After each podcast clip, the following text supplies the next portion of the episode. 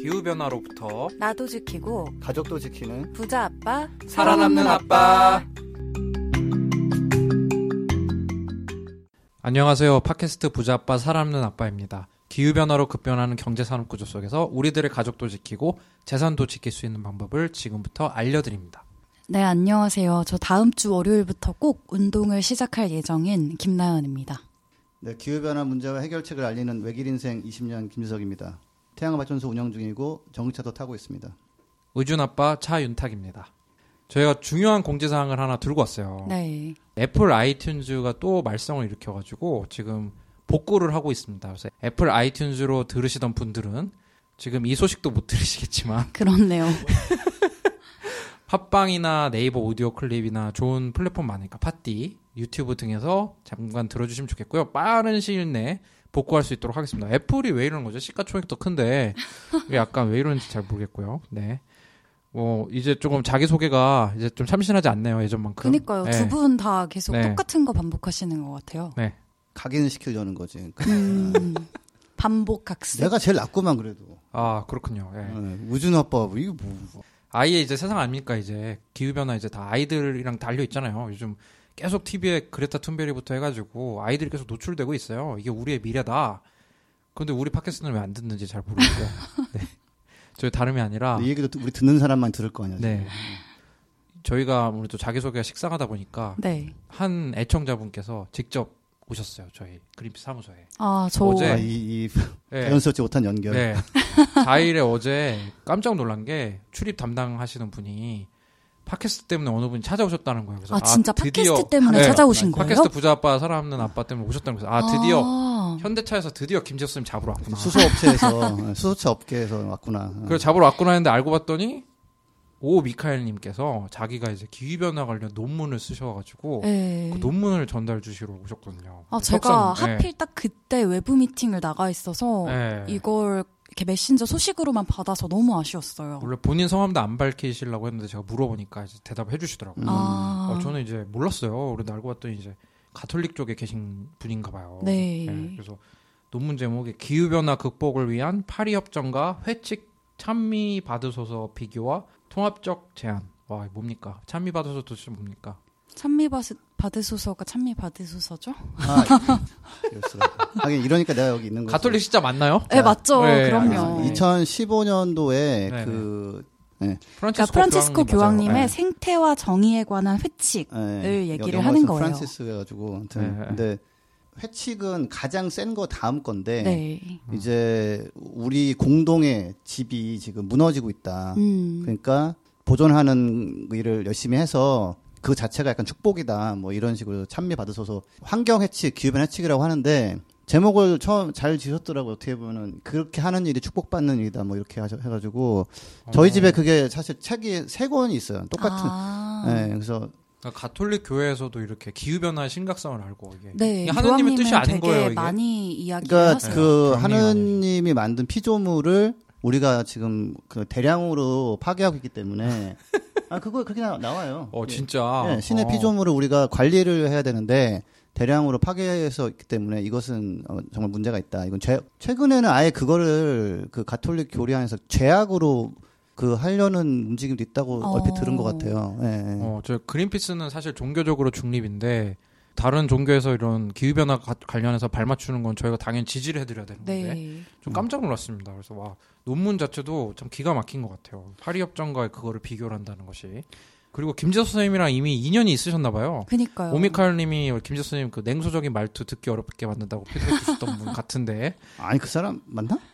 그분인가? 아닌 것 같은데. 팩트 체크 네, 들어갑니다. 그래서 김재수 선생님 아니 아니면은 죄송하고요. 그래서 김재수 선생님이랑 이미 한번 보신 적이 있나 봐요. 포스트잇 같은 걸 붙여서 주셨어요. 예, 제가 영국 대사관에서 일할 때 이제 네. 초청을 받아가지고 카톨릭 대학 학- 학생들한테 강의한 적 있거든요. 기후, 네. 기후 위기가 어떤 상황인가. 네. 그때 이제 강의를 듣고 심각성을 알게 돼서 이렇게 작은 노력이나마 하게 됐다. 그래서 논문을 이제 주고 가셨더라고요. 어. 교사 논문을. 예. 어, 근데 이제 그 끝에 이제 앞으로도 많은 활약 기대하겠습니다 해가지고 좀 네. 짜증이 났어요 이제 이제 이제 푹 쉬십시오 제가 이제 하겠습니다 이랬으면 좋은데 아, 함께 그것도- 하자 이런 네. 의미죠. 네, 아니, 앞으로 얼마나 이렇게 이런 분들이 계시기 때문에 얼마나 더 많은 얘기를 많이 퍼뜨려 주시겠어요, 그죠? 이런 분이 소수예요 아직. 그래서 한, 네. 한편으로는 제가 농담으로 뭐 이렇게 많은 활약 기대 나한테 더 이상 얘기하지 마라 피곤하다 생각이 들면서도 예, 다 해야 돼요 사실 다. 이게 웬만 이게 보통 문제가 아니기 때문에 그냥 다 같이 사실은 활약을 해야 어느 정도 해결을 좀 볼 수 있는 예, 그런 거라서 어, 하여튼 논문 제가 잘 받았고요. 그 혹시 안에 이제 네. 금일본 같은 거 혹시 있나 했는데 네, 안타깝게도 그런 건 없고 그냥 어, 또 서, 서품 뭐, 뭐 뭐라고 하죠 저거를? 네, 예. 사제 소품 네. 예. 정보가 담긴 그 네. 책갈피 주고 네. 가셨어요. 요즘 예, 그래서 종교계가 얼마나 힘들겠어요. 이제 지금 뭐야? 지금 좀 음, 종교인 늘리기도 힘든데 이렇게 뭐 석사 논문에다가 뭐 돈봉투까지 껴서 달라고 그러고 막 말이에요. 지석 쌤이 위치가 잘못했네. 진짜 정말 야, 저희 논문 앞에다가 또 저희한테 메시지 한번 써주셨는데 아, 김난 네. 선생님 한번 읽어주세요. 예. 네, 메시지가 있는데 기후변화 극복을 위해 많은 활약을 하고 계신 붓바살바 여러분께 저의 작은 결시를 드립니다. 비록 충분하지는 않지만 가톨릭 교회도 분명 노력하고 있으며 앞으로 더 변화할 것임을 조금이나마 공유하고 싶었습니다. 앞으로 제 분야에서 더 많은 결실을 거둘 테니 붓바살바와 그린피스도 더 많은 활약 부탁드립니다. 감사합니다. 네, 저희 더 열심히 하겠습니다. 그리고 네, 이 방송을 감사합니다, 들으시는 정말. 뭐 개신교, 불교, 유교 뭐 여러 분야에서 저희 언제나 열려 있거든요. 그리고 다양한 종교에서 실제로 함께 기후 행동을 많이 하고 있어서요. 네. 저희가 기회가 되면 그런 분들의 활약도 소개를 해드리면 좋을 것 같아요. 음. 논문 조금 소개해 드릴까요? 그래도 열심히 네. 하셨는데. 네. 지석 쌤이 읽어주세요. 네. 네? 맨 뒤에 두 문단만 제가 이제 예, 특별히 교회는 앞으로 사회와의 교류를 더욱 늘려서 정치인을 비롯한 사회 오피니언 리더들이 개인의 사리 사욕이나 기득권을 지닌 일부 이익 집단의 뜻에 조종당하지 않도록 영적 차원에서 독려하며 기후변화 대응에 추동해야 한다. 기후변화 대응이 지금까지 충분하게 이루어지지 못한 큰 이유는 정치인을 비롯한 사회 오피니언 리더들이 당장 눈앞의 이익 때문에 기후변화라는 위험을 외면했기 때문이다. 음. 이제는 그런 문제가 일어나지 않도록 교회 고유의 관점과 가치를 사회의 기후변화 대응에 보태줘야 한다. 네. 예, 그리고 예, 마지막 문단이 저 이게 되게 인상적이었는데 결론적으로 앞으로의 연구 방향은 기후변화 대응에 실제로 도움을 줄 수 있는 방향이어야 한다고 생각한다. 인류 앞에 닥쳐온 기후변화 위기는 너무나 긴급하기 때문에 현재는 학문을 위한 학문, 신학을 위한 신학을 할 때가 아니다. 교회도 온 인류와 함께 기후변화 대응에 집중하고 힘을 모아야 하는 때다. 와 기가 막히네요. 네, 이분 제가 추기경으로 임명하고 싶은데 절- 절차가 어떻게 되죠 이거? 그게 아마 그 일단 제가 내가 교양이 돼야 되나? 네. 아니요 그 아니야? 네 어. 회의를 통해서 결정이 돼요. 아 그래요? 네. 어, 그 회의 날짜 있으면 좀 알려줘요. 회의 투표 아무튼 가서 아. 한번 좀 얘기 좀 해보게. 영화 네. 갓파더에서 본 것 같아요. 아 대부. 네? 아, 네. 대부요? 남자라면 아, 꼭 봐야 되는 인생 영화죠. 저는? 지금 부교황 얘기하시는 줄 알았어요. 대부는 제가 교황인가 안 봐가지고 그 교황 임명하는 절차에서 막 그런 거 나오는 것 같은데 온갖 투쟁과 뭐 이런 안 좋은 모습. 예. 가톨릭 응원 응원합니다. 제 세례명은 이그나시오고요. 네. 그, 아, 안? 나간 지 좀 오래됐습니다. 냉담자. 예. 아니 군대에서 세례 받으셨대요. 네. 아, 초코파이. 초코파이 좀 더 얻어 먹으려고. 네. 그렇게 했습니다. 음. 네. 오 미카엘님께서 정말 저희 큰 힘이 됐고 앞으로도 이제 기후 변화 관련해서 많이 가톨릭 쪽에서 많이 힘써 주셨으면 좋겠습니다. 네. 음악회님이 이거 듣고서 되게 좀 괜히 갔다 하시는 거 아닌가. 네, 아무튼 예, 그 가- 계신 곳에서 예, 많은 활약 부탁드리고 네. 예, 저희도 열심히 하겠습니다. 오 미카엘님께서 직접 찾아오셨지만 또 다른 분들도 이제 댓글 많이 달아주셨어요. 근데 저희 코너 관련된 댓글이 많아서 코너에서 또 소개를 드리고 싶긴 하지만 1천원님께서 또 천캐시로 후원해주시고 어, 항상 잘 듣고 있습니다. 표현은 못하지만 언제나 응원합니다. 세 분 모두 존경합니다. 이렇게 댓글 달아주셨는데 저희도 청취자분들 존경합니다. 네, 참, 정말 너무 네. 감사하고 매주 진짜 큰 힘을 얻고 있는 것 같아요. 저는 네. 네, 저도 감사한데 기왕이면 세 분 중에서 누구를 가장 존경하고 누가 중간이고 누가 마지막인지 욕심. 아니 그 정확한 데이터가 필요한 데이터 마이닝 시대잖아요 지금 빅데이터 그래서 예, 좀 네, 부탁드립니다. 예. 네. 나머지 댓글은 중간중간 코너에서 소개해드리도록 하고요. 전하는 말씀을 듣고 본격적인 코너를 시작해 보도록 하겠습니다.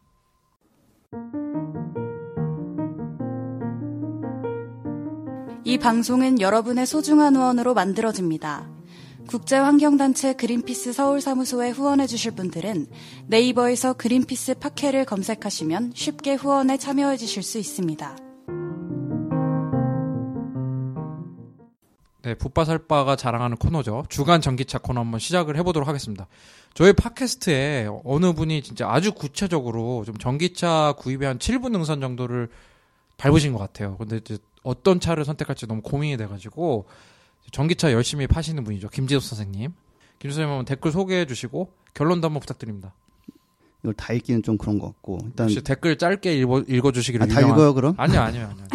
일단 지금 전기차를 살려고 지금 고민 중이신데 BMW사의 i3하고 쉐보레의 볼트 사이에서 지금 고민하고 계신 분이에요. 그래서 네. 보조금이 아직 안 풀려서 지금 기다리고 계시는 거고. 네. 근데 참고로 일단 제일 중요한 거는 보조금이 안 풀렸다고 주문을 늦게 하시면 보조금 순서가 안 돌아올 수도 있다. 음. 특히 지방 사시면. 빨리 하셔야 된다. 그러니까 일단 주문을 해놨다가 둘 다 주문을 해요. 예를 들어서 음. 어 그러다가 이제 어, 하나를 정리하는 식으로 해도 되거든요. 예. 아. 그래서 여기서 이제 하나 질문 핵심 중에 하나가 이제 그 BMW i3가 카본 소재를 써서 네.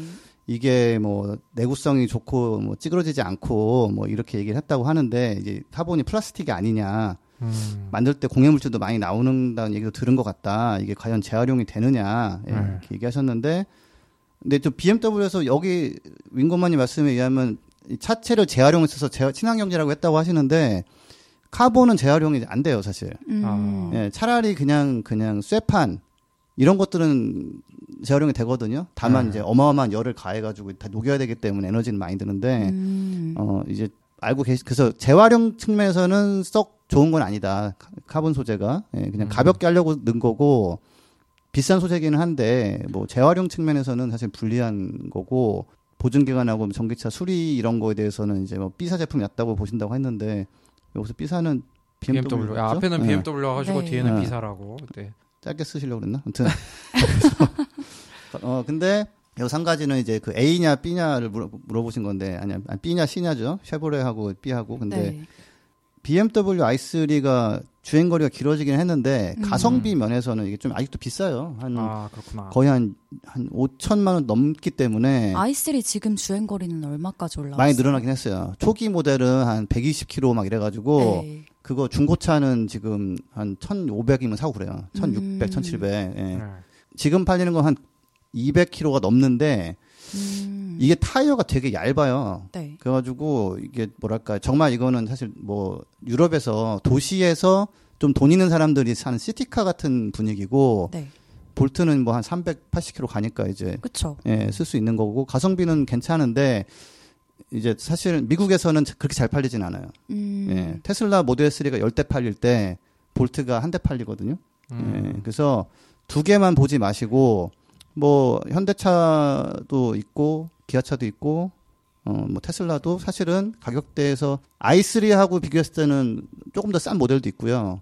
볼트보다는 좀 더 비싸죠. 그래서 한번 더 넓게 한번 알아보시되 하여튼 주문은 빠- 빨리 하시는 게 좋다. 특히 지방 사시면은 고민하다가 뭐 한 여름쯤에 결정하면 오래 못 사실 수도 있으니까 음. 예, 빨리 하시는 게 좋겠다. 개인적으로 쉐보레 볼트랑 BMW i3랑 뭘 더 추천하시나요?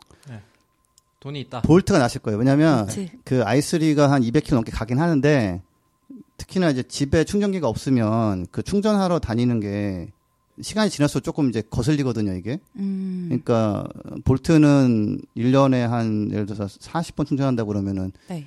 i3는 한 80번 충전해야 돼요. 아, 거의 두 배네요. 어, 예, 예. 그래서 예, 타다 보면은 이제 그 주행 거리가 긴 게 훨씬 쓰기 편하고 i3가 좀 비싸기도 하고 음. 그런 면에서는 둘 중에서는 저는 볼트가 날 것 같고 네. 근데 차라리 좀 더 다른 모델도 한번 보시면 좋겠죠. 저 GM 관계자는 아닌데 GM이 약간 국내에서는 유지비가 좀 저렴하다고 들었거든요. 그냥 국내 음. 공장이 좀 있어서 근데 전기차도 그런지는 잘 모르겠고. 전기차를 수입해 와요. 아 전기차 수입해요? 그래서 수입 그 부품이 약간 수입 부품처럼 처리가 돼가지고 음. 수리비가 BMW보다 싸지만은 어그 좀 있는 편이군요. 국산 아예 그냥 현대나 기아차보다는 좀 더 비싸요. 그 저희 동네에서 볼트가 있어서 자주 보니까 좀 괜찮더라고요. 저는 네. 어쨌든 주행 거리가 한 400km 전후로는 나오는 게 좀 개인적으로는 편한 것 같아요. 그렇죠. 예. 음. 가장 중요한 건 윙구가 좋아하는 차를 사셔야 될 것 같아요. 윙구 엄마니까 음. 아이들이 좀 좋아하고 그런 차. 그리고 네. 저희 이제 그린피스 홈페이지에 들어오시면 저희가 전기차 이제 타시는 직접 운전하시는 분들 을 다섯 명을 연달아 인터뷰한 게 있어요. 네. 그게 1월에도 되게 조회수가 많이 나오고 있더라고요. 그래서 좀 모델이 몇 개가 있는데 현대차 정도 두 개가 있고 뭐 테슬라도 있고 근데 그걸 보시면 이제 아이들의 반응도 좀 나오고 하거든요. 그래서 조금 도움이 되지 않을까 싶어서 공유드립니다. i3가 근데 가장 큰 문제는 주행거리가 짧다는 거예요. 음. 예, 그거는 처음에는 좀 예, 괜찮은데 쓰다 보면 약간 이제 아, 짜증난다 이렇게 생각이 들 수 있어요. 그러니까 외제차를 좀 타고 싶을 수도 있는데 제가 확보한 정보에 따르면 현대차가 전기차도 중고차 가격을 그 개런티 해주기로 아, 네, 했다고. 맞아요. 그 뉴, 뉴스 기사 봤어요. 네, 그 현대차도 굉장히 좋은 것 같고 아까 코나가 더 괜찮다라는 또 반응도 있으니까. 그러니까, 네, 네. 네. 전기차는 다 좋아요 환경적으로는. 음. 근데 근데 이제 그 중에서 자기 주행 거리하고 가성비를 잘 해서 두루두루 보시고 주문은 빨리 하셔라. 예. 예산으로 따지면은 같은 i3 예산이 i3 되게 비싸요 근데 진짜. 아 진짜요? 어, i3 6천만 원 넘어요 막. 아, 네. i3 안 싸요. i3가 최근에 이제 그 한고은 씨 연예인 한고은 씨 남편이 타가지고 좀 아, 화제가 됐고 볼트는 그 뭐야 악동 뮤지션 수연 수연님. 네. 네. 코나는 저희 사무소 액션 하시는 네. 아, 맞다. 네. 어제 퇴근하는데 이렇게 네. 막 뛰어 내려가셨어요. 빨리 네. 타야 된다고. 주차 티켓 먹을까봐 뛴 거예요. 민구 어머님한테 그 매뉴얼 한번 소개시켜 드리면 좋을 것 같은데. 그러니까 네. 김재 선생님이 쓰신 전기차 구매 가이드 한번 네. 보시고 좀 더 해보시면 좋을 것 같고, 아, 좀 더 구체적으로도 알려주세요. 뭐 아이랑 통학할 때 많이 쓰실 건지 아니면 뭐 돈은 뽀대가 걱정은 없는지. 뭐돈 걱정은 전혀 없는지. 뽀대라는 단어를 네, 네, 거의 10년 만에 들어보는 네, 느낌이. 참. 음, 추억이 돋네요. 네, 이제 다른 소식 몇 개만 좀 더. 예. 네, 그 영국에서 내연기관차 판매 금지를 2040년에 하겠다고 했었어요. 한 3, 4년 전에. 네. 근데 그때만 해도 온실가스를 한 80% 줄이면은 괜찮아는 얘기였는데 그게 바뀌었잖아요. 한 100% 줄여야 된다고 이제. 네. 그러니까 이제 정부도 거기에 대응해서 어 2035년으로 당기고 그 그때 비해서 좀 더 명확하게 자 휘발유차, 디젤차, 하이브리드차 다 판매 금지로 넣어야 된다. 음. 30, 2035년부터는. 예. 근데 그 발표가 난 다음에 이제 그 영국의 시민단체들의 반응은 아 뭐 한 발 나가서 더 좋은데 30년이 더 바람직하니까 더 당기는 얘기를 해보자라고 지금 이제 하고 있어요. 예. 음. 그래서 어, 이렇게 이런 결정이 보리슨 총리 아래서 나온 건가요? 이거 어 그렇죠. 네, 맞아요. 어. 그래서 되게 깜짝 놀랐고 근데 이게 5년이 쉽지 음. 않잖아요, 사실. 예, 근데 한편으로는 영국의 저- 차를 한 150만 대, 60만 대가 만드는데 네. 그 다른 나라로 회- 소유권이 넘어가가지고 그쵸. 음. 그렇게 되면 좀 더 하기가 쉬워져요 정책을. 어차피 예.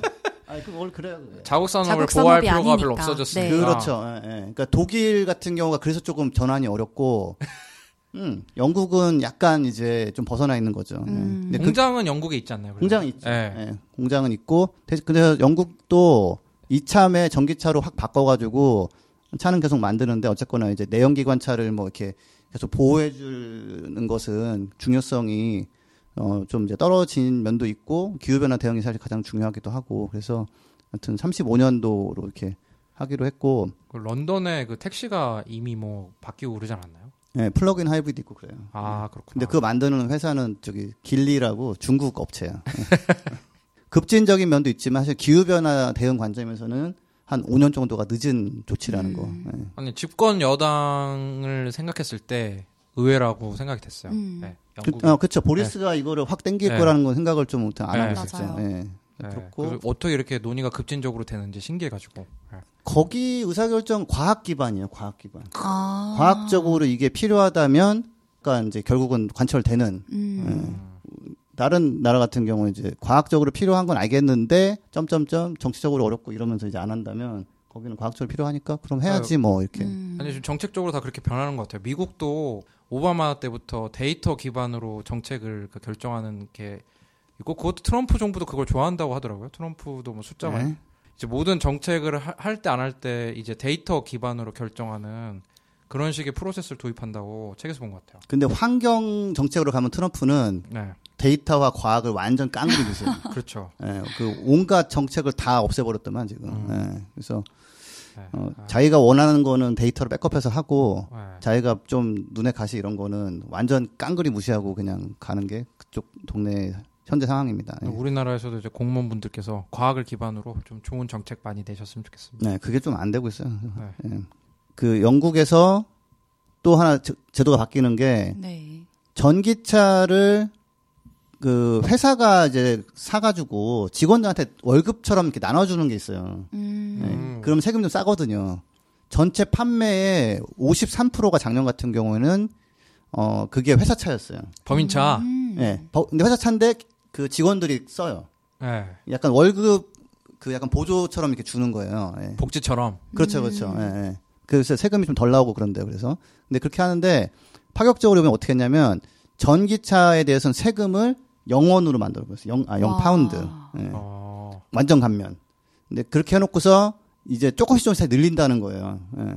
그 어떤 파격적인 그 세금 우대 정책을 지금 도입했냐면 회사가 만약에 벤츠 S 클래스 뭐 450L AMG 뭐 이런 모델을 회사 차로 사서 가지고 있으면 1년에 13,000파운드를 내야 돼요. 그러면은 한 거의 한 2천만 원이거든요, 1년에. 세금을. 예. 어. 근데 비슷한 급의 이제 비슷한 가격대의 테슬라 모델 S 전기차를 어, 회사차로 쓰면 세금이 빵원이에요. 어, 예. 그렇구나. 와, 이건 진짜 매력적이네요. 그렇죠. 그래, 예, 그래서 영국이 딴 거 다 떠나서 이 세제 혜택 때문에 앞으로 한 10년 정도는 전기차 붐이 완전히 일어날 거다. 음. 예, 다만 변수는 전기차 공급이 원활하게 되느냐 예, 이 문제인데 여기 또 인터뷰로 네. 현대자동차 영국 영국 판매소 뭐 소장이 나와가지고 걱정하지 말라고 4월부터 우리가 막 코나 전기차를 막 갖다 놓을 거니까 음. 공급 많이 할 거라고 이렇게 얘기를 하고 있습니다. 탄소를 줄이는 좋은 방법이면서 또 세금도 줄일 수 있는 좋은 방법이니까 네. 이런 정책 설계를 잘한 것 같네요. 우리나라도 법인 그 자동차 세금 좀 적게 나오잖아요. 근데 전기차면은 많이 혜택 준다고 하면은 우리나라에서 좀 괜찮을 정책일 것 같 다는 생각이 듭니다. 그러면서 탄소 배출도 줄여가지고 기후 위기도 좀 늦출 수 있고. 아, 그 하나 사례는 IT 회사인데 아, 에이토스라는 회사인데 여기는 무조건 회사 차는 전기차라는 지침을 만들어 가지고 아. 뭐 선택의 여지 없이 그냥 여기 직원으로 회사 차 받으면 무조건 다 전기차로 이렇게 하는 회사도 지금 나오고 있다고 합니다. 예. 네. 근데 진짜 전기차 타보신 분들은 알겠지만 진짜 좋아요. 내연기관차에 비해서 소음이나 뭐 진동 문제 같은 것도 그렇고 저는 되게 승차감이 진짜 좋았어요. 네. 예. 그래서 아 그다음에 이렇게 되면서 충전기 설치 회사들이 요새 할 일이 많아져 가지고 굉장히 바빠졌다고. 음. 그래서 이런 또 긍정적인 또 경제 효과가 있다. 네. 라는 것까지 말씀드리 드립니다. 예. 그 GM에서 이제 초기에 이제 얼리 아답터 말고 일반 사람들이 전기차를 많이 찾고 있어가지고 어, 충전기 설치 및 이런 거가 이제 어, 해결한 문제가 되는데 아예 그 GM 회사 안에 충전 인프라 팀이 있대요. 그래서 음. 지금 고려하고 있는 게 구독 모델이라고 해가지고 그러니까 네. 한 달에 얼마씩 내면 충전기 설치 관리부터 해가지고 쭉 해주는 걸로 해서 가만 생각해보니까 이게 인터넷하고 비슷해지는 거죠, 그러니까. 그렇죠. 음. 네. 제가 보는데 GM뿐만 아니라 그 GM 특히 자동차 회사 같은 경우에는 이미 그 제조로 그 돈을 버는 것보다 finance 그러니까 아, 뭐 맞아요. 자동차를 살 수 있게 뭐 할부 금융을 제공한다거나 음. 그런 걸로 버는 돈이 더 많다고 들었거든요. 그 이런 subscription 그런 구독 모델 하면 자동차 회사에도 좀 더 좋을 것 같아요. 그죠? 그렇죠. 예. 여기까지입니다. 네, 좀 마무리가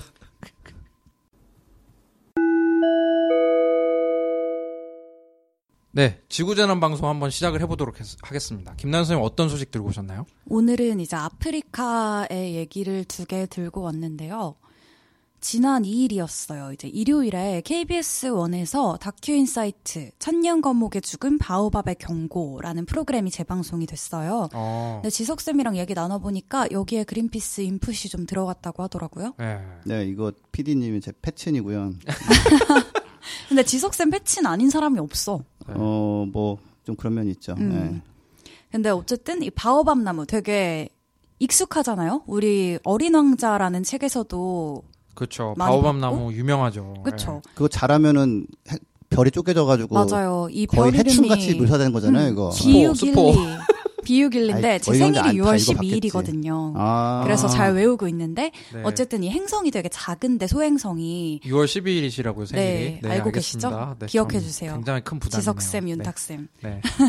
근데 이 행성이 너무 작아서 이 바오밥 나무가 자라면 엄청 크니까 이 행성이 좀 쪼개질까봐 걱정을 네, 해서 맞아, 어린 맞아, 왕자가 그 뿌리를 뽑- 뽑고, 뽑고, 네. 하는 내용이 나와요. 기후 변화 때문에 이제 뿌리 안 뽑아도 되겠네. 아 근데 아 진짜 스포하시네. 아, 그러네. 아, 이 미안합니다. 바오밥 나무가 열대 아프리카에 주로 분포를 하거든요. 그리고 아프리카 분, 분들은 이제 신성한 나무 중 하나라고 이걸 생각을 한대요. 네, 그 악마가 네. 그 나무를 뿌리채 뽑아서 거꾸로 꽂아놨다라고 얘기하잖아요. 바오밤 아. 나무의 뿌리랑 아. 모양이 그래서 또 사셨던 분이잖아. 아 근데 제가 살던 지역에는 바오밤 나무가 없었고 네. 아까 이거는 뭐 세렝게티 이런 데 가야지만 또 볼 수 있더라고요. 근데 네. 이 바오밥 나무에 구멍을 뚫고 뭐 사람이 살기도 한다고 그런 얘기가 진짜요? 있어요. 네. 네. 거기 약간 감옥처럼 쓴다는 것도 있던데. 음. 반성, 반성, 마을에서 잘못하면 아, 점점 바밤나무에다가 가십이 집어넣고서 아 되나? 이거 진짜 내 다큐에서 본 거야. 아, 유튜브에서 봤어요. 사실이야. 아, 어쨌든 이 바오밥 나무가 전 세계에서 가장 크고 오래 사는 식물 중에 하나인데 얼마나 이게 크냐면 높이가 20m. 그리고 사람 가슴 높이에서 둘레를 쟀을 때 10m. 그리고 퍼진 가지 길이도 10m 정도래요. 어. 그리고 나무 나이가 뭐 2000년이라는 곳도 있고 5000년이라는 곳도 있는데 뭐 네. 아무튼 정말 사람이 살면서 이 나무가 뭐 죽는 거는 거의 보기가 힘든 굉장히 오래 산다는 네, 거죠. 굉장히 오래 사는 나무.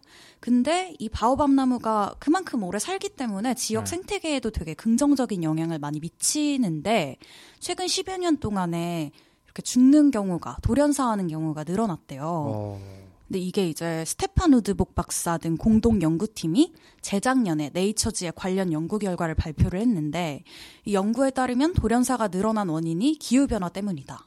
어, 아프리카에 네. 기후 변화가 이제 아프리카 남부 지역에 영향을 주면서 바오밤 나무가 이 환경 변화가 급격하게 일어나니까 거기에 적응을 하지 못하고 생각해 보세요. 몇천 년을 사는데 네. 막 10년 안에 이런 환경 변화, 막 기후 변화로 인한 이상 기후 이런 것들이 계속해서 닥쳐오니까 적응을 못하고 이제 돌연사를 하는 거예요. 그 특정 지역 같은 경우는 뭐 15년 동안 바오밤 나무가 뭐 열매 싹을 못 텄다고. 그러니까 새로운 바오밤 나무 개체가 안 생겼다고 음, 그러더라고요. 그러니까 큰 나무도 죽는데 작은 나무가 어떻게 거기서 그러니까요. 성장을 하겠어요. 예.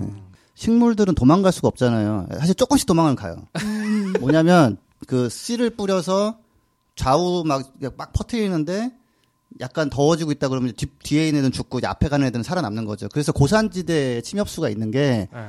도망간 거예요, 위로. 어. 서서히 도망간 음. 거예요, 이렇게. 조금 조금씩 이렇게 네, 번식을 하면서 거죠. 번식하면서 나는 죽었지만 너라도 살아라 하면서 음. 뒤에 있는 애들은 아이고 잘못 번식했네. 쟤는 죽고 이런 식으로. 근데 이제 요즘 지리산에 그 침엽수들 많이 죽잖아요. 네. 떼죽음 당하잖아요. 그 거기까지 올라가서 그나마 자기가 견딜 수 있는 온도였는데 이제 그게 안 되니까 죽는 거고 바밥나무도 식물이라는 건 도망갈 수 없기 때문에 네. 뭐한뭐 그래서 1년에 한 번씩은 비가 와야 되는데 뭐 2년 동안 안 와버렸다 그러면 음. 이제 3년 차에 죽고 이런 거죠. 그래서 여러 개가 많이 죽지만 바오밥 같이 약간 좀 우리가 이제 어렸을 때부터 책 같은 거 읽으면서 친숙하게 생각하고 그렇죠. 모양도 되게 좀 특이해서 이렇게 뭔가 좀 아 저런 것도 있고 하는 음. 약간 뭐 세계를 넓혀주는 느낌? 음. 약간 낭만적인 느낌 있는 것들이 맞아. 우르르 죽으니까 사실 그래서 이런 거 연구하시는 분들이 그래서 우울증 걸리는 거예요. 음. 내가 어, 계속 네. 연구했던 바오밥 나무가 죽는 게막 네. 보이고 어린 나무 이제 뭐몇개 살아남나 연구하는데 다 죽어버리고 음. 뭐 이러니까 그런데 할 수 있는 건 없고. 네. 그러니까. 할수 있는 거는 이제 온실가 죽여달라고 이제 성명 발표하고 그러는 건데 그러니까 그 만천 명의 과학자가 네. 그런데 참여해가지고 네. 쓰는 거예요 온실가 죽여달라고 근데 저희 이제 해줬잖아. 청취자 분들 중에서 그 숲활동가로 활동하고 계신 분 계셨잖아요. 숲속 푸는 날님. 네, 그래서 좀 우리나라에서도 실제로 많이 영향을 받고 있다고 말씀해 주셨는데 직접 본 사례나 이런 것도 댓글로 남겨주시면 저희가 한 번 더 소개를 해드려도 좋을 것 같아요. 음, 바오밤 나무가 아까 말씀하신 대로 어린 왕자도 그렇고 뭐 네. 라이언 킹 같은 데도 그렇고 어. 아프리카를 대표하는 그런 아 나무처럼 예. 했는데 이게 나무가 아예 그냥 새롭게 싹을 못 튼다는 건 그냥 멸종된다는 거잖아요. 심플하게 아, 멸종될 가능성이 이제 높아지는 거죠. 너무 쇼킹한 것 같습니다. 네. 음. 그리고 이제 이 기후 변화가 아프리카 남부뿐만 아니라 동부 지역에도 영향을 주고 있어서 네. 또 메뚜기 떼와 관련한 소식을 가지고 왔는데 네. 소말리아 정부가 현재 시간으로 지난 2일에 국가 비상사태를 선포했어요. 근데 이게 메뚜기 떼가 기승을 부려서 이제 사람이 먹을 식량 네. 그리고 가축이 먹을 사료 이런 게 다 부족해졌다고 하는 거예요. 근데 이게 직접적인 원인은 이제 작년 가을에 아프리카 동부 지역을 강타한 폭우 그리고 홍수 였는데 이제 메뚜기의 산란과 서식에 좋은 환경을 만들어준 게 물폭탄인데 인도양에서 이제 동쪽이랑 서쪽이랑 그 해수면 온도 차가 되게 크게 나면서 이런 살기 좋은 환경이 만들어졌다고 해요. 메뚜기 살기 좋은 네. 예. 맞아 메뚜기가 살기 좋은 네네. 환경. 그래서 지구 온난화 때문에 계속해서 이런 일이 발생을 하면 이 양상이 더 자주 반복될 수가 있다. 근데 이 메뚜기 떼가 보니까 사막 메뚜기라는 종이래요. 근데 한 마리당 몸무게가 2g. 근데 매일 해? 자기 몸무게만큼의 곡물을 먹어 치울 수 있대요. 그러니까 우리가 우리 몸무게만큼의 그 양을 먹는다고 생각하면 되는 거잖아요. 조그마한 생각보다. 조그맣죠. 근데 어마어마한 비밀이 숨겨져 있어요. 이게 1제곱킬로미터 넓이에 최대 8천만 마리가 뭉쳐서 날아다닌다고 해요. 근데 지금 8천만 마리가 하루에 얼마만큼의 식량을 먹어 치울 수 있냐? 3만 5천 명분. 어우, 그러니까 어떻게 그 좁은데 8천만 마리는 좀 아닌 것 같아. 상상이 안 되죠. 무섭다 너무. 그리고 네. 그게 1km 딱 정해놓고서 더 이상 없고 이런 거 아닐 거 아니에요. 그쵸. 그 이상 맞아요. 사이즈가 있을 될 거 아니에요. 이건 애들이. 설명을 하기 위해서 이렇게 음. 잡은 거고, 그리고 이 메뚜기 떼들이 잡식성이래요. 그래서 뭐 쌀, 보리, 옥수수, 목화, 바나나, 나뭇잎, 그냥 식물 과일을 전부 다 가리지 않고 먹어 치운다고. 그러니까 여기가 별로 먹을 거가 그렇게 많은 것도 아닐 텐데. 네, 이미 식량 부족 사태로 네. 지금 힘들어하고 있는 와중에 이런 일이 터졌다고 합니다. 음. 소말리아 주 아프리카 뿌리라고 약간 그 동쪽이랑 동북쪽에 다 있어서 음. 조금만 올라가면 이제 사막이거든요. 네. 그런데 지금 너무 충격적인 게 메뚜기랑 이제 사람이 경쟁해야 되는 시대잖아요. 기후 변화가 시- 가속화되면 맞아요. 먹을 걸 두고. 근데 지금 지고 있잖아요. 음. 국가 비상사태를 선- 선포했다는 거 아니에요. 그니까요. 이게 와 너무 참 허수스음이 무섭죠. 나오는 상황인 것 같아요. 그리고 유엔 식량 농업 기구에서 지금 사태에 대해서 뭐라고 얘기를 했냐면 25년 만에 최악이다. 네. 그리고 앞으로 1년 안에 메뚜기 떼를 퇴치하지 못해서 이 상황이 더 안 좋게 될 경우에는 진짜 큰 일이 날 수 있다. 25년 전에 기근 말하는 거죠. 우리 소말리아 한때 기근이 엄청 심했잖아. 아, 네. 그래서 뭐 그 위아더 월드하고 그랬 독수 아 맞아요. 독수리가 막그 마른 소녀 뒤에 있고 그 사진 음. 엄청 유명하고 그런데 와 이게 진짜 말이 안 되는 거 근데 같아요. 더 진짜. 무서운 어. 건 이제 여기서 뭐라고 예측을 했냐면 6월까지 한 뭐 4개월 남았죠? 네. 메뚜기 떼 규모가 500배 수준으로 커질지도 모른다고 해요. 와 진짜 그래서 한 가지 보면 이제 그 바닷물이 온도가 상승해서 이게 난탄 현상이라고 분석했잖아요. 네. 바닷물 온도는 앞으로 내려갈 일이 없거든요. 음. 온난화가 이제 그 예전에 기사도 보면은 히로시마 뭐에 터졌던 폭탄 다섯 개 정도가 원자 폭탄 다섯 개가 내는 열기가 지금 바닷물에 계속 들어가고 있어요. 예, 이거는 반복될 확률이 뭐 굉장히 높다. 예전에 뭐 한 100년에 한 번 그랬다면 이제는 뭐 이제 25년에 한 번 정도 된 거고 이게 아. 이제 10년에 한 번, 뭐 5년에 한 번 이렇게 가면은 여기서부터 기후 난민이 또 출발하는 거죠, 이제.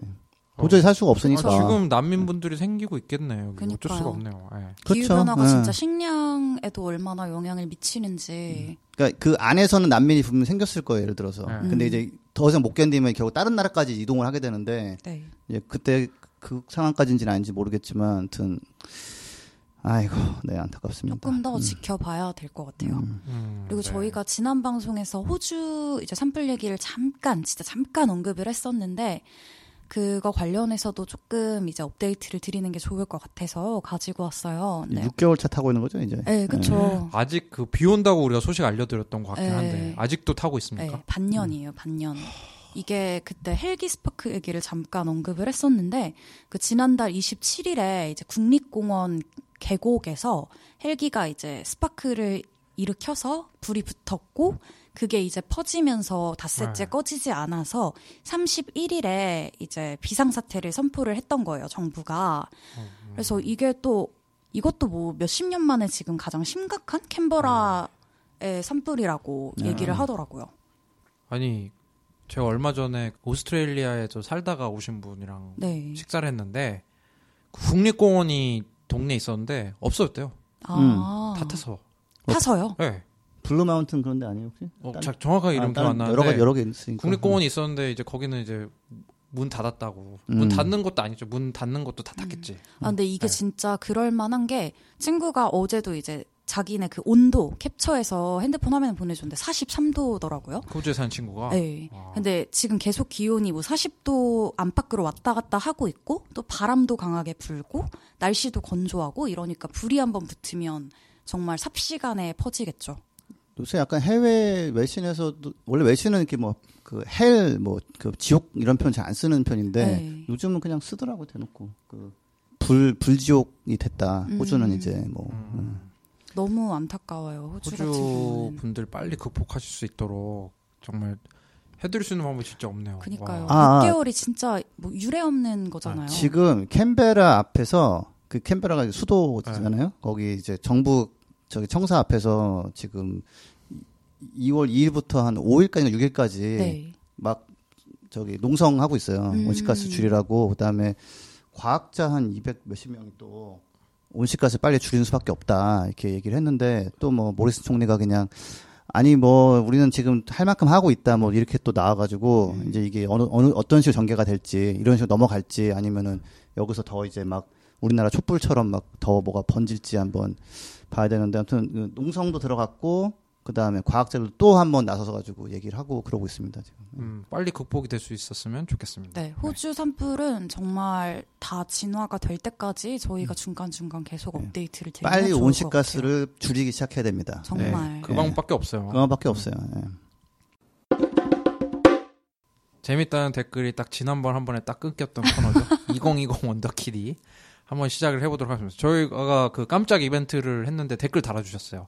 드림 오브 네이처님이 그 지난 방송 때 소- 소개했던 2020년 미국 대선 후보 톰 스타이어의 과거를 어떻게 생각하느냐라고 했더니 이제 댓글 달아주셨는데 과거에는 돈을 버는 게 목적이어서 화석 연료 쪽에 투자했다고 해도 지금 개과천선했다면 용서해야 된다고 생각한다라고 이렇게 댓글을 달아주셨어요. 음, 마녀 사냥보다는 전향적 사람들에 대한 포용이 확산되어야 재생 가능 에너지로의 빠른 전환에도 도움이 되지 않을까요?라고 아, 이렇게 지석 쌤이랑 정말 일치하는 네. 의견. 그리고 지금 우리 화석연료 쓰는 사람들이 99.99999%이기 때문에 맞아요. 네. 어, 다 전향을 해야 되는 상황이고 전향한 사람도 예- 옛날에도 안 그랬잖아 이런 거는 아무 의미 없어요. 예. 전향한 사람은 예, 그냥 그 좋은 방향으로 기여할 수 음. 있게 해줘야 된다. 예. 그 기업들마다 이제 기후 변화 대응을 해야 되다 보니까 네. 그 전문가분들을 고액의 연봉에 스카우트 하실 것 같다고 네, 저 음. 취업 시장을 김지석이가 45세 네. 예, 그 석사까지 나왔고요.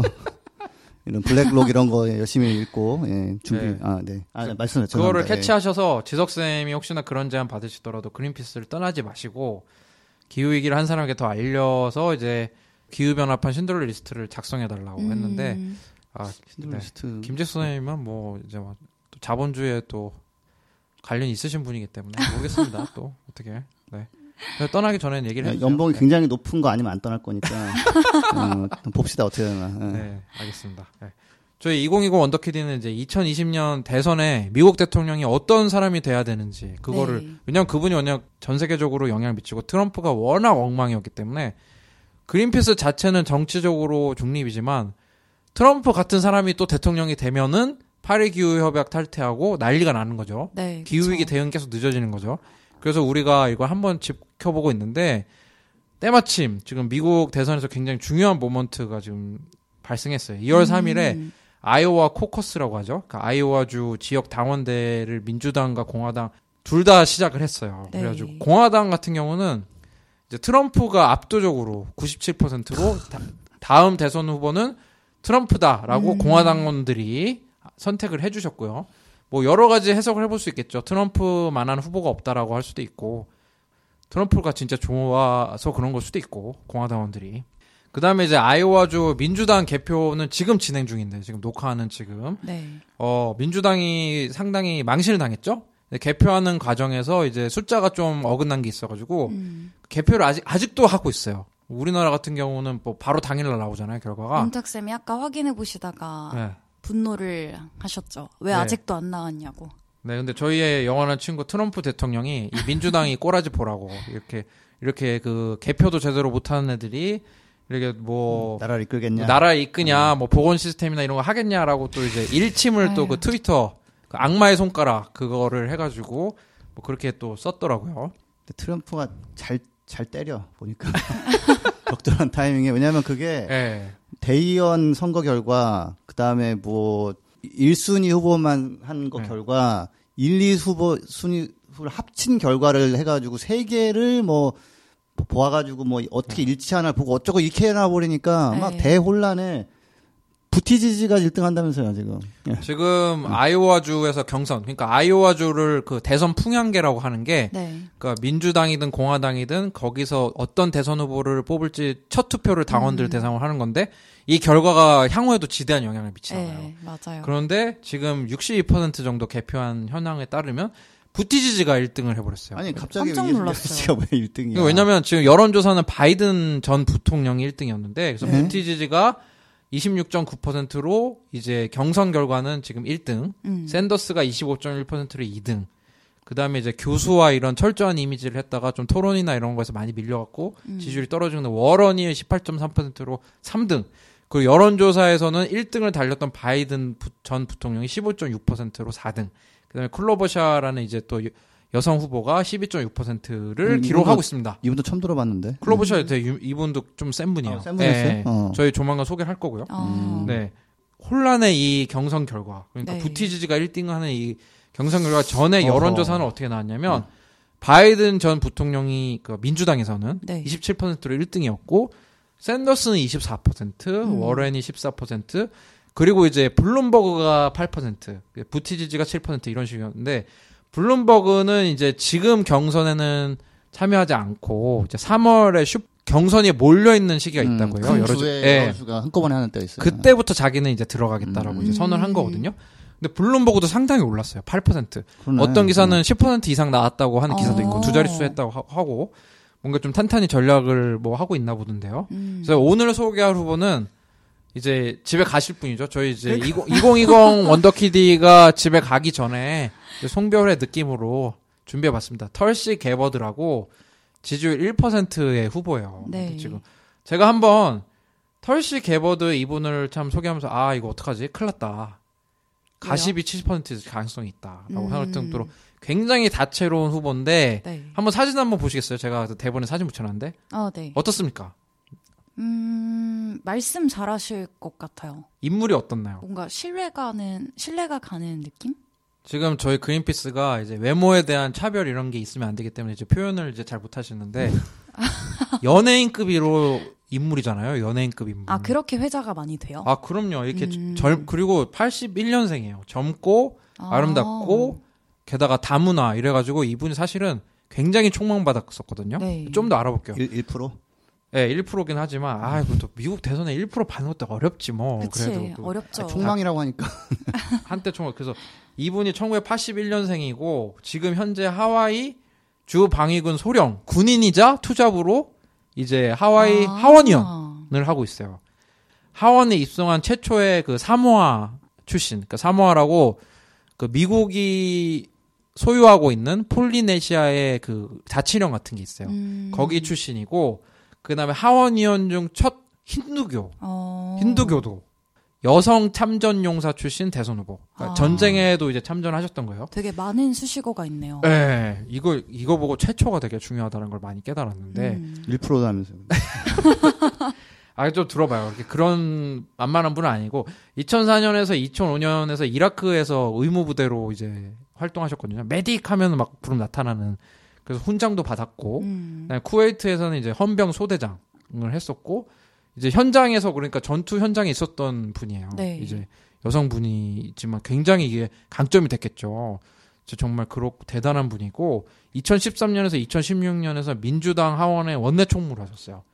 이게 얼마나 대단한 거냐면 원내 총무가 이제 원내 대표예요 우리나라 따지면 음. 그러면 민주당 하원 진출하고 아. 있는 사람의 보스거든요. 네. 81년생이었으면 그때는 뭐 30대 초중반인 거 아니에요. 그쵸. 근데 원내 총무를 맡았다는 거는 굉장히 이제 아, 총망받는. 총망받는 인재였네요. 예. 그래서 이분이랑 알렉 알렉산드리아 드리아 음. 오카시오 음. 코테즈. 어, 그 종종 비교가 돼요. 음. 음. 어떤 점에서 비교가 되냐면 버니 샌더스 kids. 그러니까 버니 샌더스를 아. 이분이 2016년에 아 버니 샌더스를 supporting하기 위해서 나는 원내 총무를 그만두겠다. 그래서 음. 원내 총무를 아. 그만두고 버니 샌더스 지지 연설을 하면서 유명해져요. 음. 근데 이때 버니 샌더스를 노골적으로 지지하는 의원들은 별로 없었어요. 의외로 아. 지지 선언. 왜냐 힐러리 클린턴 눈치가 얼마나 보여요. 힐러리 클린턴이 얼마나 터줏대감이었어요. 그런데 이제 버니 샌더스 지지하겠다고 하는 게 그때는 그렇게 정치적으로 쉬운 결정은 아니었거든요. 근데 이분의 좀 성장 과정을 지켜보니까 어, 홈스쿨링으로 공부를 좀 하셨고요. 네. 그러니까 정규 과정이 아니고. 그리고 아버지가 좀 취미가 NGO 만드시는 게 좀 취미였던 것 같아요. 아버지가 NGO를 굉장히 많이 만드셨는데 스탠드업 아메리카라는 비영리 단체를 만들고 그 약간 금수저 냄새가 나는 게 하와이 상원의원 출신이었어요. 아버지가. 음. 근데 지금 하와이 아. 하원의원 하고 있잖아요. 지역구 대물림인가요? 어, 야, 약간 그런 이슈 있어요. 음. 그러니까 음. 이거 그리고 이제 하와이 같은 경우 상원의원이 두 명 정도밖에 없대요. 아, 한 명인가? 진짜요? 아니 모든 주가 상원이 아, 두두 명이요? 명이에요. 아, 그런데 아. 하와 하와이의 상원의원이 이제 네. 좀 나이가 이제 좀 들기 시작하면서 그 자리도 좀 노리고 있다라고. 아. 좀 대물림이죠. 대물림의 대물림인데 이분의 또 흑역사를 안 말씀드릴 수가 없는데 이 아버지가 민주당원인데 민주당원이 보- 보통 LGBT에 되게 우호적이잖아요. 근데 이 아버지는 전통적인 결혼관과 가치관을 지키기 위한 동맹이라는 NGO를 만들어서 아 그 거기서 이름도 길다. 그렇죠. anti gay political action committee. 그렇죠. 그래서 anti gay. 야 센데 이건 아, 좀. 이거 센데 진짜. 음. 거- 그런 거를 만들었으니까 동성 결혼을 반대하는 민주당 출신인데 요즘 같은 건 상상 못 하죠 미국 민주당에서 그렇죠. 근데 거기에서 지지를 했었고 관련 법안도 지지를 한 적 있어서 그게 이제 죄- 미안하다라고 사과를 했어요 미국에서는 저 부티지지가 1등 했잖아요 음. 게이 남편을 갖고 있는 네. 게이 지, 지금 후보잖아요 그죠 결혼도 이제 남자 선임이랑 한 음. 그런데 이분이 굉장히 독특한 게 많은데 여러 법안을 냈는데 마리아나 합법화를 나- 냈고 어떤 느낌이냐면 네. 민주당의 오래 이- 일한 꼰대 정치인들이 굉장히 싫어할 스타일이에요. 얘 뭐지? 얘 엑스맨인가? 이럴 스타일인 게 여러 이슈가 있는 게 시리아 내전 기억나시죠? 네. 아직도 진행 중인가? 아직도 시끌시끌하죠. 네, 그 바샤르 알 아사드 시리아 대통령이 음, 음. 러시아가 밀어줬잖아요. 그런데 몰라요. 미국은 버리고 음. 그런데 혼자서 이제 외교적 해법 짰겠다고 가서 알 아사드 대통령을 만났어요 하원에서 음. 얼마나 이게 같은 그 단일 대우를 유지 안 한 거잖아요 같은 편이라면 혼자 가서 만났고 그리고 그 전쟁을 겪어보셔서 그런지 미국의 팽창주의를 싫어요 미국이 왜 미군이 왜 저기 내정 가서 개입하고 하지 음. 누구랑 비슷하죠 트럼프가 그런 트럼프 대통령 되게 비슷해요. 그래서 음. 트럼프 대통령이 툴시 개버드를 좋아합니다. 음. 그래가지고 아 얘를 우리 각료로 쓰면 약간 초당적인 노력이 보일 수 있겠다. 그래서 굉장히 고민을 많이. 각료까지. 아. 예. 그러니까 약간 뭐 약간 조금 그 소수적인 느낌이 들잖아요. 그래가지고 무슨 일이 있었냐면 작년 10월에 힐러리 클린턴이 네. 그 오바마 행정부 보좌관을 뛰던 사람이 하던 팟캐스트가 있어요. 음. 그러니까 그 팟캐스트 방송에 나와가지고 러시아가 어떤 민주당 경선에 어떤 후보를 지지하고 있다라고 하니까 이제 사회자가 아 그게 털시 개보드야? 그랬더니 클린턴이 그, 맞아. 아. 러시아의 소중한 자산이야. 이렇게 얘기를 해버려요. 그래가지고 이 툴시 개버드 회- 회원 이 툴시 개버드 하원 의원이 클린턴 상대로 명예훼손 소송을 진행했거든요. 한 아. 5천만 달러. 그러면서 어마무시한 독설을 퍼부어요. 이렇게 힐러리 클린턴은 전쟁광들의 여왕이고 부패의 화신이다. 그래가지고 같이 민주당에 있던 대선 후보들도 헉 저렇게까지? 그런데 이게 어, 이거 이제 털시 개보드를 보면서 어떤 생각이 들었냐면 그 미국의 그 러시아 컴플렉스 그런 게 있거든요. 그 트럼프도 러시아의 뭐 개입 이런 게 있잖아요. 그러면은 털시 개보드가 모스크바 가가지고 러시아 사람이랑 악수를 해갖고 러시안 지원을 받게 하면 이 사람은 국가 반역자인 거잖아요. 그러면 이게 러시아 개입이 무슨 뜻이냐? 러시아가 좋아하는 생각대로 말하는 후보를 러시아 측에서 홍보를 열심히 해준대요. SNS. SNS 이런 걸로. 음. 음. 그런 거를 하는데 툴시 개버드가 말하는 게 러시아랑 좀 맞는 거야. 음. 미국 팽창주의 러시아가 싫어하죠. 우리도 좀, 좀 러시아에 마음 드는 거 해가지고 좀 홍보 지원 좀, 뭐 방법 없을까? 어. 아 근데 이거 손해배상 어떻게 판결 났어요? 아직 지금 1월에 소송을 걸었어요. 아, 근데 지금 아, 얼마 안 한참. 갈 거야. 근데 민주당의 후보가 러시아의 스파이인 것처럼 비춰준다는 게 이 사람한테 정치적으로 어마어마하게 안 좋은 거잖아요. 근데 음. 힐러리 클린턴이나 이런 사람들이 보기에는 이 그 민주당 꼰대들이 보기에는 얘 완전 러시아가 좋아하는 말만 하고 있는 웃기는 애야 막 이렇게 보는 것 같아요. 음. 그래가지고 러시아가 그 마치 지지하는 그런 후보처럼 돼버린 거예요. 그럼 지지율이 더 안 올라오겠죠. 그러니까 이게 그 러시아의 이 빨간 그 레드 컴플렉스라고 하나요? 미국에서도 이게 그 아직까지도 계속 이렇게 유지가 되는 거예요. 이제 가십 70% 끝났으니까 환경 얘기 30% 하겠습니다. 근데 하나 저기 그 네. 대본에 다코타 파이프라인 활동 열심히 활동했다는 게 뭐예요? 타 네.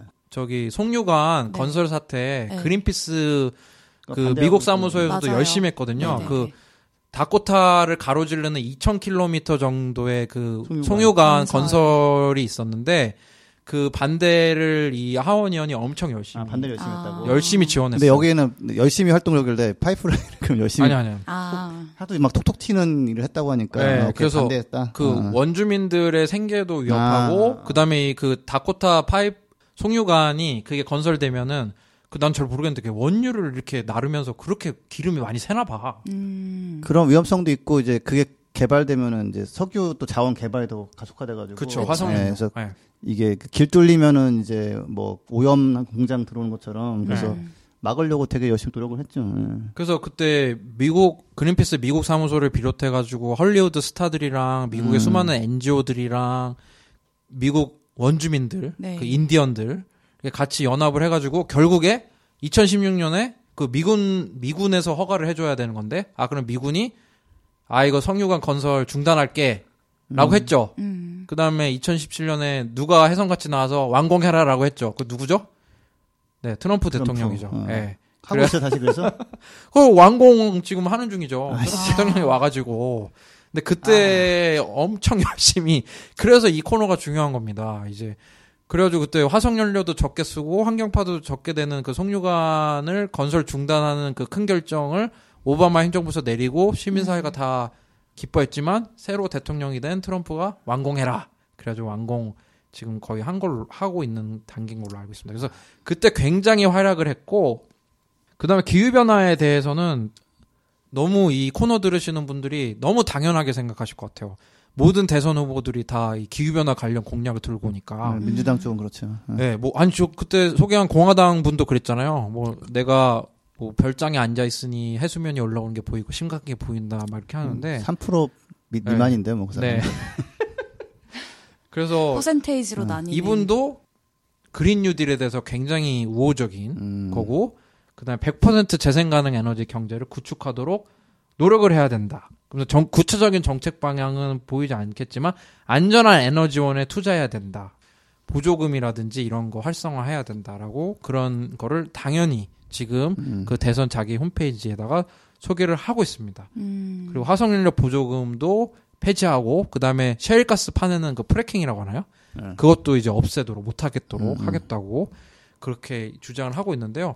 그 러시아 논란 때문에 아무래도 조만간 경선에서 빠이빠이 하실 것 같아요. 음. 힐러리 클린턴이랑 소송전에 치중하지 않으실까 하는 생각이 듭니다. 참고로 fracking이 이제 천연가스를 이제 싸게 뭐 캐오네 이래서 어 되게 좋게 보는 분들이 있는데 그거 할 때 뭐 물 오염 이런 거 엄청나고요. 네. 더 중요한 건 뭐냐면 거기서 천연가스를 캘 때 조금 메타 그 천연가스가 좀 새어 나가고 그래요. 네. 근데 음. 그게 이제 메탄 가스인데 온실가스 효과가 CO2 대비 한 엄청나죠. 30배 되고 되거든요. 네, 그래서 거기서 한 1, 2%만 새면 천연가스 발전을 갖다가 쓰면 써도 석탄하고 정말 비슷해져요. 음. 음. 온실가스 배출 면에서 그래서 사실 이, 이 짓은 그만둬야 된다 해가지고 영국은 사실은 조금 해보다가 말았어요. 음. 금지시켜 버렸거든요. 근데 미국은 여전히 이걸 열심히 하고 있어서 어, 정말 대통령이 바뀌어서 근데 오바마 때도 이거는 안, 안- 멈추지 못하더라고요. 오바마 음. 때도 이거를 그냥 뒀고 뭐 지금 더 하고 돈 내니까. 어뭐 예, 내지는 뭐 그냥 자가 자국 내 에너지 자원을 활용하고 뭐 이런 식으로 그래야 음. 사우디나 중동의 영향력을 벗어나고 그러는데 음 아무튼 네그 안녕히 가시라고 네. 전해주세요 만나면 네. 저는 이 코너를 이 코너를 준비하면서 아 네. 이제 기후 변화 관련 공약을 안 내는 사람은 없으니까 음. 다른데 이렇게 눈이 가면서 저는 오히려 털시 게버드 코너를 준비하면서 미국의 이 정치판도 굉장히 삭막하구나. 좀 의견의 다양성으로 볼 수 있는데 아, 러시아가 좋아하는 의견을 얘기하는 쟤는 러시아의 자산이야 이렇게 확 얘기를 하는 요런 게 와 완전히 냉정하더라고요. 예. 근데 그, 네. 그 힐러리 클린턴이 그랬다는 거죠. 그렇죠. 네. 그 예전에 그러면 버니 샌더스 지지연설하고 이랬더니 앙금이 나와가지고 뒤늦게 확 쏜 걸 수도 있죠. 어. 그럴 수도 있는데 어 아무튼 또뭐 예, 좀 러시아가 또 미국 대선에 적극적으로 개입하나 봐요. 진짜로. 그러니까 뭐 SNS 통해서 네. 많이 한다는 거는 어느 정도는 예, 윤곽이 다 나온 것 같아요. 예. 예, 참 들은 얘가 자기들끼리 막 웃는데요. 야 이거 하나 떴더니 미국에 또 난리 났어. 막 이러면서. 그러니까 이랬을 거예요. 털시게보드가 뭔 얘기했더니 야봐얘 봐라 딱이야 우리 하고 싶은 말 딱 한다 하면서 막 SNS 올리고 막 그런 것 같아요. 그죠? 음. 아마 이제 집에 갈 만한 후보는 거의 다 소개를 해드렸고요. 어. 이제 저희 코, 제 코너도 이제 끝날 기미가 거의 보입니다. 이제 몇 명안 아, 남았습니다. 그러네. 그래가지고 예. 근데 이제 거물급들을 아직 소개를 안 했잖아요. 버니 샌더스라든지 엘리자베스 워렌이라든지 그러니까 저희 앞으로도 좀 코너 이제 많이 계속 관심 가져주시기 바랍니다. 그럼 저희 전하는 말씀 듣고 이제 코너는 마치고 소식 한번 다뤄보도록 하겠습니다.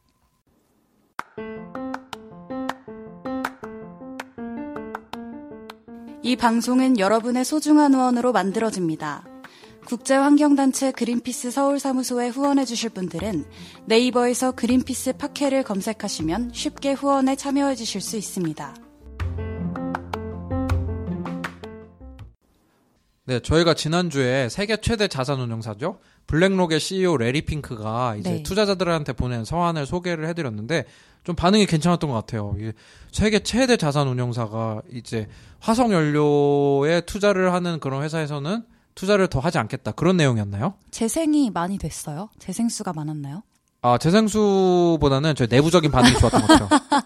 아 내부적으로 재밌게 들었다고. 아. 예, 예, 예. 한국은 좀 조용한데 네. 사실 이거 관련해서 해외에서는 굉장히 시끌시끌해요. 제가 네. 그 부분은 뭐 예, 나중에 뒷부분에 말씀드릴게요. 네. 네.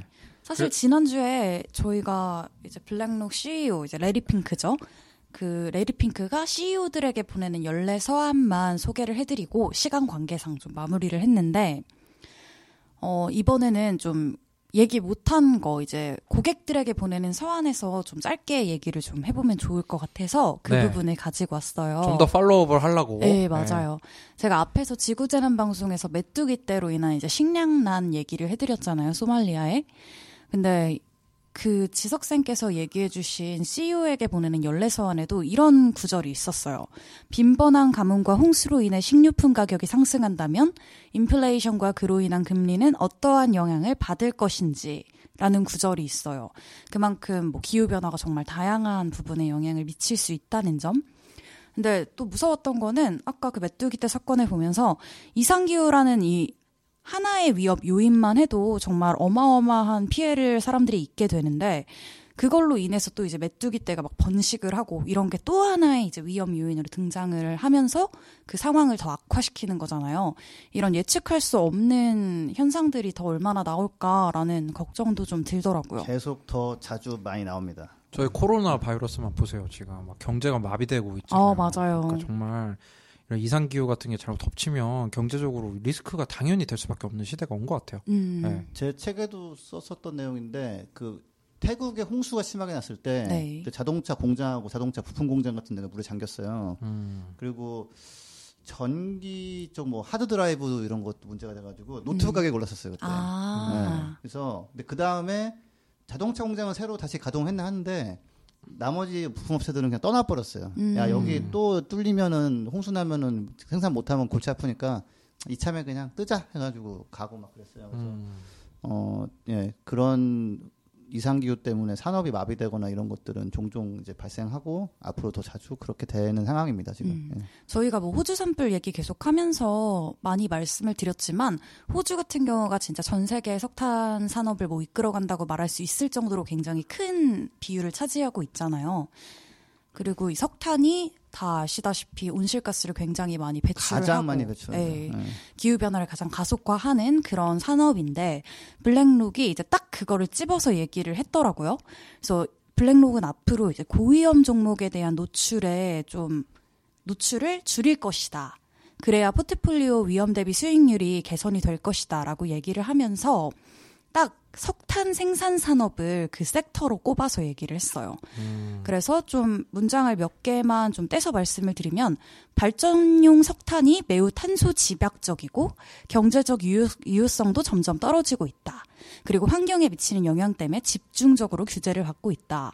그래서 앞으로 어떻게 한다고 하냐면 매출의 25% 이상을 발전용 석탄 생산으로부터 얻는 기업들의 상장 증권, 그러니까 채권, 그리고 주식 모두를 일컫는 말이죠. 이거를 이제 포트폴리오에서 매도하는 과정 중에 있고 2020년 중반까지 이 작업을 완료할 거라고. 아, 그러니까 이제 석탄 자체가 탄소가 많이 나오는 발전원이고 네. 그냥 석탄이 이런 면을 여러 가지 따져봤을 때 경제적으로 이제 더 이상 가장 싼 에너지원이 아니라는 거죠. 그리고 이런 곳들에 투자를 하면 사실 뭐 탄소세라던가 이런 음. 부분에 많이 얘기가 되고 있잖아요. 그래서 언제 어떻게 피해를 입을지 모르니까 여기서 빠르게 발을 빼는 조치를 취하는 거죠. 네. 그러니까 한 40년 정도 돌릴 줄 알고 지었던 석탄발전소가 네. 뭐 해외에서는 이제 탄소세를 맞아가지고 경쟁력이 없어지거나 아니면은 탄소세가 너무 세서 그냥 문을 닫거나 이러거든 조기에. 그러니까 들고 있는 게 사실은 수익 면에서도 별로 안 좋아요. 그래서 음.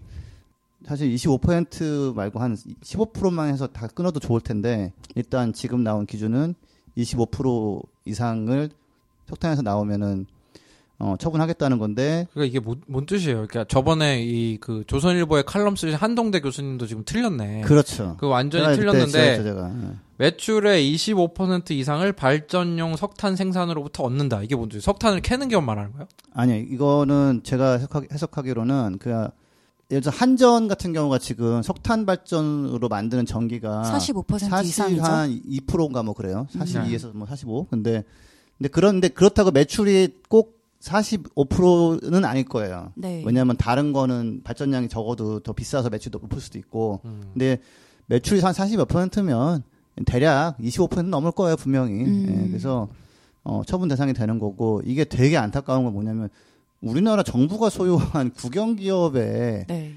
해외에서 뭐 굉장히 뭐 친환경 투- 투자자도 아니고 그냥 평범한 투자자고 가장 큰 투자자가 음. 우리 기준에 못 미치니까 이제 처리 이렇게 한다라는 건데 이제 하나 재밌는 거는 작년 한 9월인가 10월에 우리나라 언론에 나왔었던 건데 네. 블랙록이 지난 10년간 에너지 기업에 투자했다가 900억 달러 손실 봤대요. 아. 예. 근데 그 중에서 손실을 가장 많이 끼친 회사 중에서 자랑스럽게 우리나라 기업이 두 개가 들어가 있습니다. 두산중공업하고 한국전력. 아, 네. 두산중공업 왜 그렇죠? 석탄발전소 관련 기자재 만든다거나 이런 것도 아. 플랜트 건설도 하고 네. 예, 그러니까. 그러니까 그쪽에 어. 석탄 수주가 안 되죠 발전소를 이제. 어, 보일러. 개발 끝 그런데 이제 석탄발전소 이제 수주가 없으니까 음. 뭐 돈이 못 버는 거죠. 그래서 어 이게 블랙롭이 요새 정리한 이유 중에 하나가 어차피 돈도 안 돼요. 네. 욕을 막 먹는데 장래성도 좋고 뭐 돈 벌리면은 이제 놓기가 힘든데 어차피 너는 지난 10년 동안 나에게 모욕감을 줬어 이런 것 때문에 어 이제 정리를 하는 거죠 이제. 그래서 너무 이제 화석연료 투자해서 돈을 벌 거면 그래도 어떻게든 들고 있으려고 하겠죠. 왜냐면은 수익을 계속 내는 게 어렵잖아요. 고객 그쵸. 잡고 들고 남의 돈을 불려갖고 거기서 또 불리면 다 자기 가지는 게 아니라 수수료를 먹는 건데 근데 하물며 이 화석연료 에너지 기업의 치중에서 지금 900억 달러 손실을 봤다는 거 아니에요? 네, 10년 동안 그러면 뭐지 나쁜 일 하면서 돈 잃을 거 필요 네. 없잖아요. 욕 먹고 돈도 네. 못 벌고. 네. 음. 그 블랙록이 발표한 이후로 어, 제가 이제 그 CNBC에 그 금융하는 사람들 뭐 주식 얘기 이런 걸 많이 봐요. 진짜 반영이 되고 있나 네. 이렇게 보는데 그 ESG라고 들어보셨나요? ESG. 어 들어본 것 같습니다. 예, 뭐 줄임 말이죠?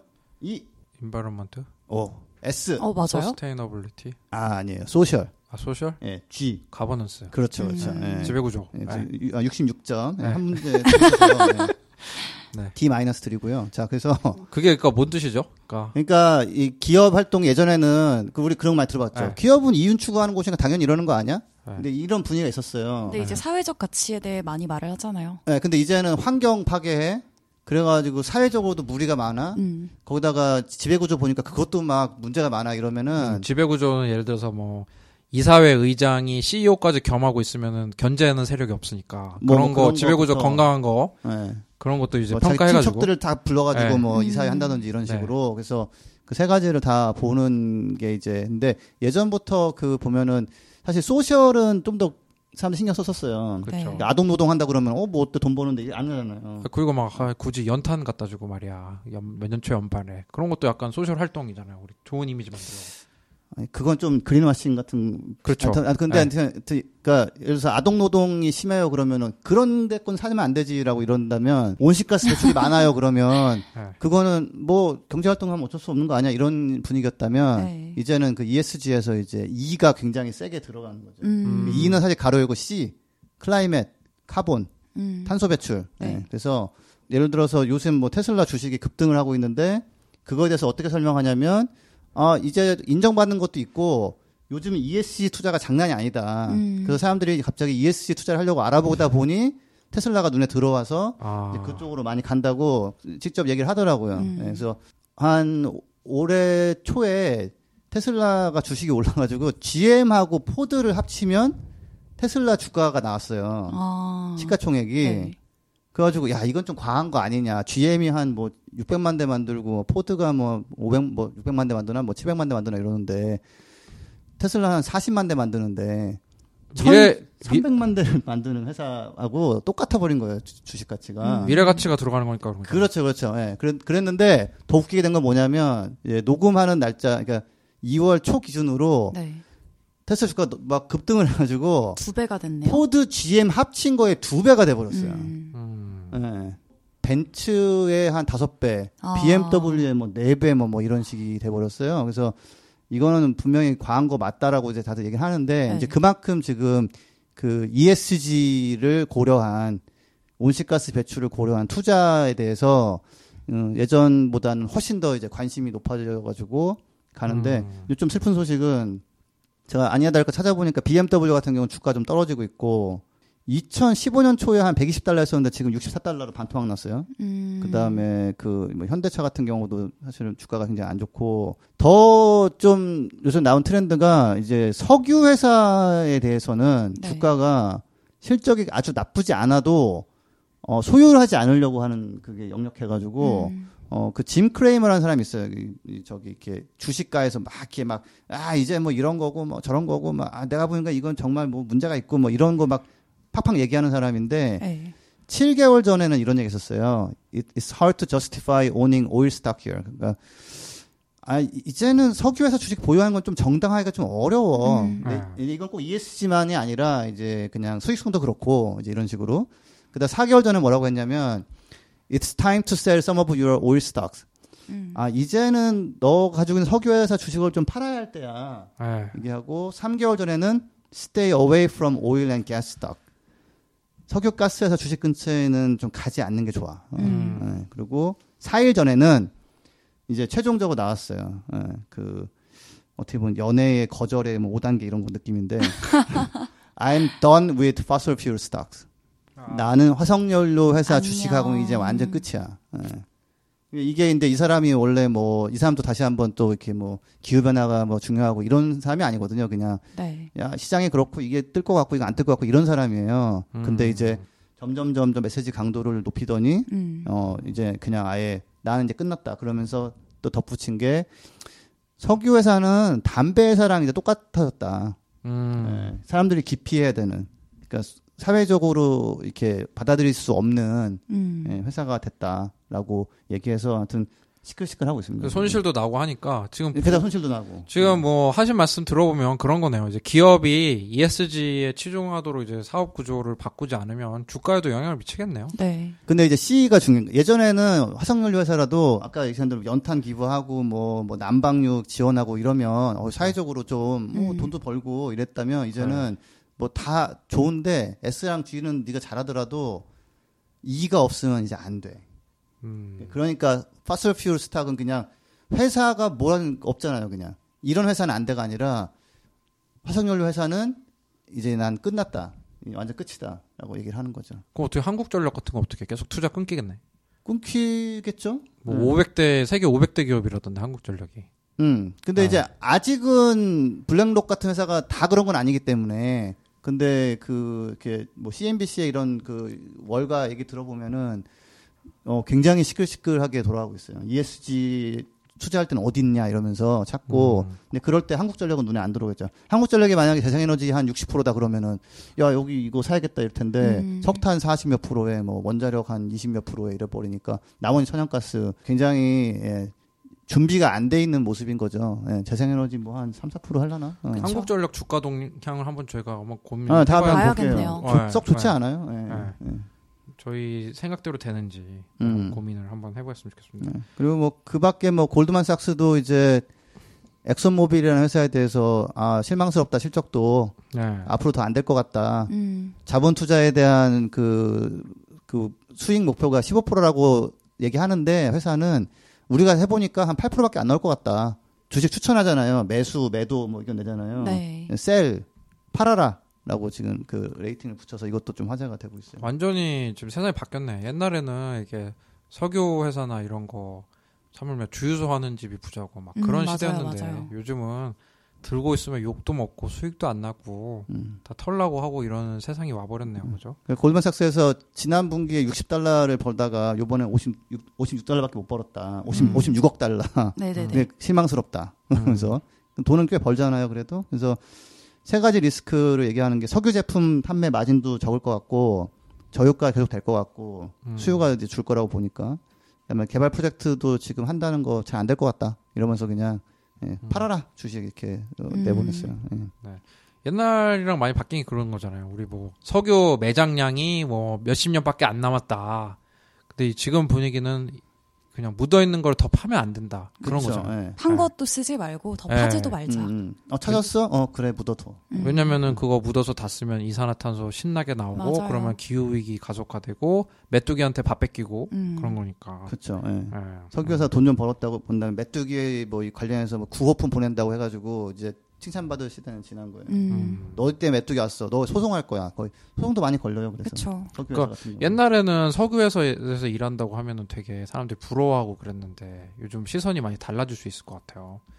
그래서 예전에 한번 그 기피해야 되는 직업군 한번 했었잖아요. 네, 그렇죠. 음. 근데 또 관련 그래서 그런 회사 다니시는 분들 중에서도 그 에너지 전환 관련해서 되게 관심을 많이 가지시는 분들이 꽤 있더라고요. 네, 아니 실제로 이런 우리나라 국내 석유 관련 회사에서 이런 전기차 시장 나가잖아요. 좀 네. 요즘 전기차 뭐 인프라 이런 거 좀 관심 갖고 뛰어들까 말까 하는 회사들 좀 제법 있었던 것 같아요. 음. 기억은 안 나는데. 네.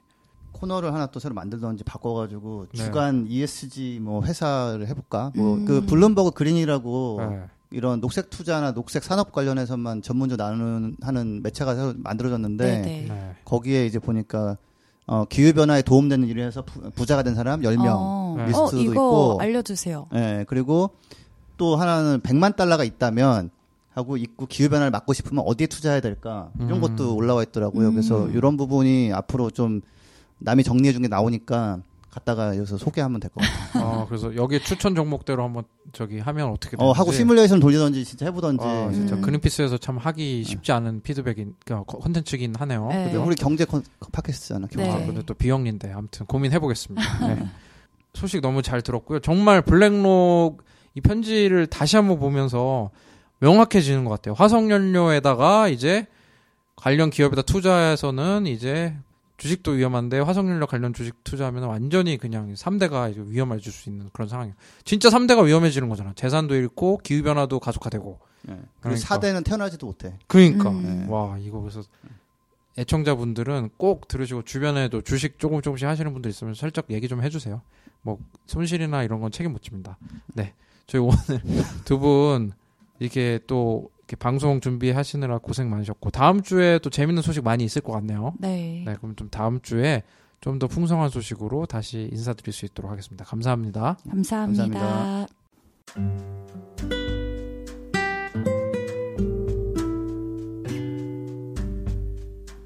부자 아빠 살아남는 아빠는 애플 팟캐스트, 구글 팟캐스트, 팟빵, 파티, 앵커, 스포티파이 등을 통해서 들으실 수 있습니다. 방송에 대한 의견이나 참여를 원하시는 분들은 gkr 골뱅이 greenpeace.org로 메일을 보내주시면 저희가 정기적으로 확인하도록 하겠습니다. 부자 아빠 살아남는 아빠